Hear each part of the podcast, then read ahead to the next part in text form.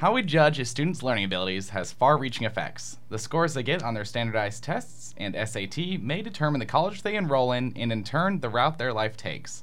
That's why it's so important to get classroom assessments right. We talk with educational psychologist Chad Gotch on how we can improve our education evaluations and why classroom assessment is like taking a road trip. Buckle up, Education Eclipse starts now. Education, news, and research. It's Education Eclipse from Washington State University. Back here on Education Eclipse with clinical assistant professor Chad Gotch. Not only is he a professor in educational psychology, but he's also a research associate in the college's Learning and Performance Research Center. Chad, I'm, I'm glad you could join me today. And really, what I want to talk to you about, because most of the time I'm just talking research with, with, with different faculty, but I want to talk to you about something that you guys are going to be doing that is very service oriented. That's right. So you recently received, uh, we'll say, an honor or the privilege of being able to to do a video. So you guys are going to be making a video that does what? So tell me about the video about this project you're going to be doing. Sure. So uh, the the short and sweet of it is that we've got a team that's going to put together a video on classroom assessment, an, an instructional video that'll break down some fundamentals and um, put it into a nice digestible uh, package. And um, it's a project that's sponsored by the National Council on Measurement and Education, what we call NCME. Um, and if listeners, listeners have uh, been able to make it through that, um, NCME it's actually it's actually an organization that you've interacted with even if you don't know it. Um, so it's folks like me who are in universities that uh, look at how people learn and how do we capture that learning. It's also um, a fair amount of people from testing companies. So if you've taken the SAT, if you've taken the ACT, things like that, you've interacted with NCME. Yeah, I probably failed them both. So.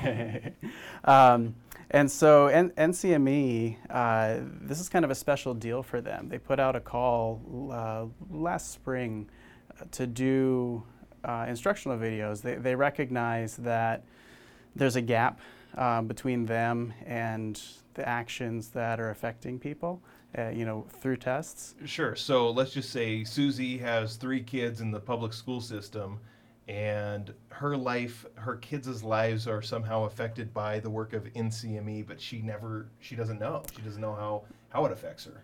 That's right. So there's um, there's this gap between all of the work that's going on to do things like the SAT and those some of those big tests that your kids would be taking in the schools and NCME recognizes that that they they needed um, they needed to fill that gap. They needed to reach out. The the outreach materials that they had, the resources they had, were getting kind of stale. They're probably 20 years old or more, and a lot's changed in the last 20 years. And so they recognized this need. They put out a call for people to basically pitch ideas um, for the instructional videos so that they, they could reach out to parents, to the general public, to policymakers. Um, so when I learned of this opportunity, I jumped on it. Uh, you, you know me, I'm, I'm a pretty mellow fellow. Um, but mellow I, fellow. I'm a, I'm I'm a mellow a poet. so I'm, I'm a pretty mellow fellow. Um, but I, I saw this and, and I jumped on it because th- this is the kind of thing for me. Um, a lot of the people that I work with, they do good technical work um, that's really needed so that when we have these these tests and we're deciding people's fates, there's good construction of those tests and and you know we've got good technical uh, properties there. Um, my interests though are in in bridging gaps. Um, so this was right in where you know where I'm hoping to to make an impact. And it also just aligns perfectly with WSU's land grant mission. Um, so this is really service not only to the state but across the whole country. And I would say that it actually aligns very well with many of the grand challenges right now that have been cited by WSU, societal grand challenges. If you were to go down that list, you could probably identify you know various things advancing opportunity and equity right. healthy uh, communities healthy communities mm-hmm. any number of those things and, and it would it would fall under that now national council on measurement in education measurement could be it's broad enough to encompass a lot of different things one of those would be classroom assessment How, Right. how how did you wake up one day and just say, "Hey, wait a second, classroom assessment sounds so like so much fun." Right. So how do we choose that? Um, it, basically because it matters. Um, there's in education, especially in education research, um, there's a lot of fuzziness around the, the kinds of things that we can say because we're working in environments that we've got teachers affecting things. We've got students. You know, what, what's the group of students like? If you're a teacher, you know that that dynamic is different year to year, even across the year, it can change. Um, we've, kids are just plain wiggly, right? Um, so it's, it's hard to really put your finger on things in education that we know make a difference, but classroom assessment is one of them. It's what the teachers and the students are living every day. Uh, if you're a parent, it's what you see coming home. Uh, it might be what the kid's working on or what they're sharing that they've worked on in class. When you go in for a parent teacher conference, that's what you're seeing. Um, and we know that good assessment can yield really good results. So what uh, what would good assessment be like? Because in my mind, Mhm. and I think a lot of listeners would would think, okay, when a teacher knows what is being assessed, they will conform to just meet what is the desired objective of that assessment, and you know they they'll they'll be able to to figure out. They'll know the right answers. They'll know the right thing to do while that assessment's taking place. Uh, and then outside of that, you know, it's anybody's guess what what could or does happen. So, what makes really good classroom assessment? Okay. Um, well, I, I, um, I tend to work in metaphors. It's amazing we've made it this far, and I don't think I've dropped one yet. Um, but I have one that I've used with, with um, practicing teachers and with, with students preparing to become teachers here. That seems that seems uh, to communicate what you're asking. Okay, So I'll, I'll I was I'll hoping go there. for a good riddle, but I'll, I'll take a metaphor. a metaphor. We'll go for a metaphor. So you, you and I, we're both baseball fans, right? Huge baseball. Um, so let's say we want to go on a road trip. We'll go down to Okay. Oakland. We're going to go cheer the Mariners on against the Athletics. Okay. Right. And so let's we're in the car together. But now imagine that we're in a car that has no speedometer, it has no odometer, no gas gauge, no clock. Okay. Okay. So as you and I are making this trip, we can probably feel all right about decisions for how fast we're going, when we need to stop for to refuel, be it the car or ourselves, um, how long the trip's taken.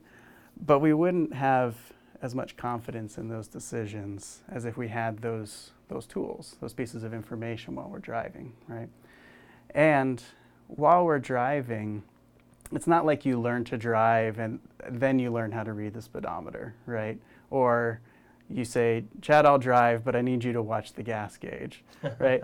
it's a part of driving, okay? And so that's what we look for in, in good classroom assessment is a teacher using, uh, using appropriate tools to make good decisions and having it really be embedded in the work. And so um, what we look for is a, a balance across the kinds of tools, the kinds of information that we're gathering.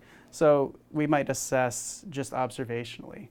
What are the looks on the kids' faces? What's their energy level? Are they dialed in? What's their body posture and all that?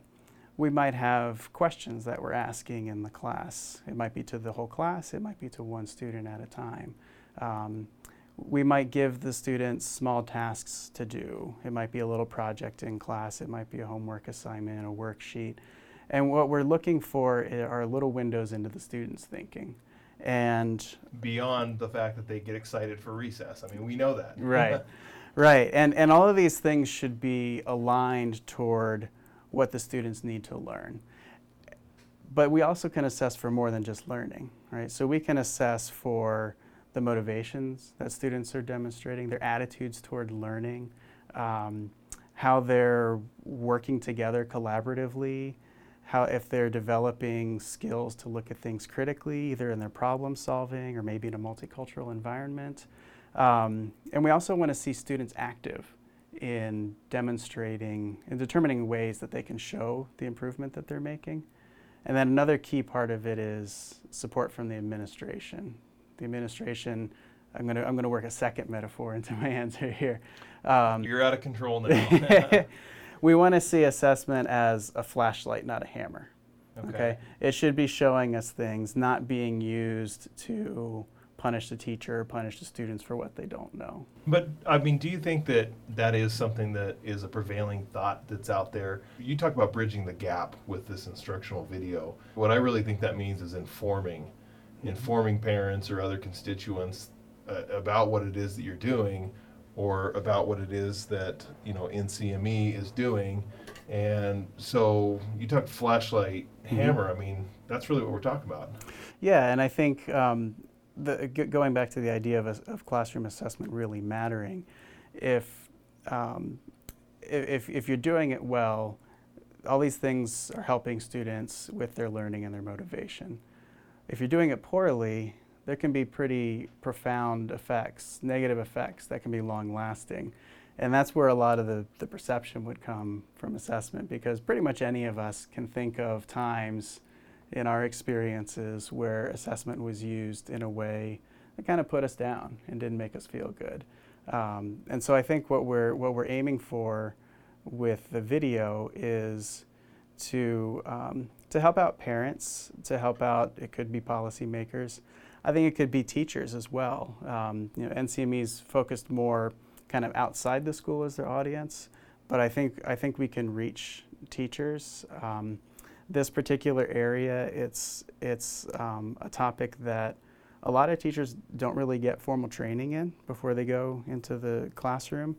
Uh, we're fortunate here in, at WSU that we've got a couple good, um, really really strong classroom assessment courses, and our and our teachers um, come out prepared.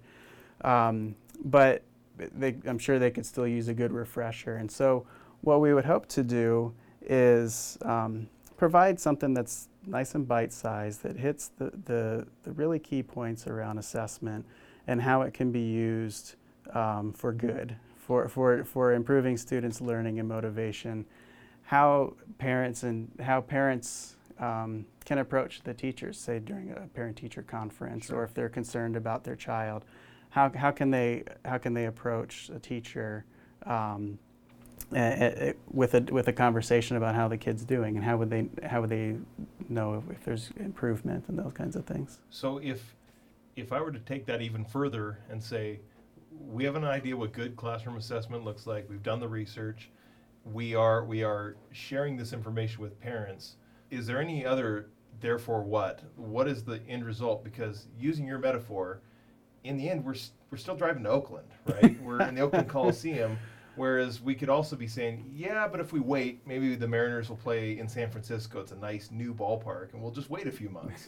so, Mhm. you know, what is the the end aside from maybe ha- helping parents feel capacity, uh, helping them understand the language, helping them be able to speak to their to their teacher with a little more confidence and and and grasp. It's like here's a metaphor. I go to the doctor. I, I don't understand a darn thing that they tell me afterward. I usually have to record it and, and then show it to my wife, who's a lot more medically adept than I am. So, Mhm. so I get like that. That's important for parents to be able to talk. But what else? I mean, you mentioned policymakers. I, I mean, what's the real end result? The real end result would, would be with the kids. Um, so yeah, you might you might go to the doctor, and the doctor is taking lots of different assessments, right? And it's a part of their practice in the Usually same my way. that- cholesterol. so they're they're they're taking um, they're, they're gathering a lot of information to make decisions, and ultimately you want to come out healthy, right? Um, if we're if we go back to our metaphor, we, yeah, we're driving to Oakland, um, but if we if we use if we use the information that we have well and we make good decisions, we successfully arrive in Oakland and watch the Mariners clinch the pennant, right? Okay. And so and so even if it's in an older ballpark. That's right, right. um, and and so with classroom assessment, it's it's about the kids and um, making sure that, or really helping all of the people who have a hand in moving a kid along, right? So teachers, parents, the policymakers, the students themselves, um, giving them a tool to help them understand this this environment that's got a little bit complex and contentious, um, and and typically is you know is, is one that people come into with not the most positive attitude. Um, so it's it's a little bit um, selling on, on the potential there, and then and then getting people oriented in the right way, so that we can we can practice well in the classroom and outside the classroom and have students achieve the best possible outcomes that they can. I appreciate uh, letting me know, letting all of us know more about this. So let me ask one other question, uh, just to, to take it away. So if for I, I don't foresee this happening, but let's just say that the assessment on you as a professor and research associate is not very good. Okay, do you do you do you have a future as a sabermetrician in baseball? I mean, uh, are you into the assessment? Because the Mariners' new general manager, he, he Jerry Dipoto, was seen as a, very strong in analytics. Mm-hmm. Yeah, I, I, think I would I would depend on uh, the hardcore statisticians to carry that out, and maybe I could communicate with the bloggers about what uh, what the data mean. Excellent. I appreciate it. Chad Gotch, a clinical assistant professor here at the College of Education, a research associate in the Learning and Performance Research Center. Chad, thank you so much for joining us and telling us about this fantastic project. I can't wait to see the videos when they come out. I can't either. Thank you very much. Thank you for listening to Education Eclipse, a College of Education podcast from Washington State University.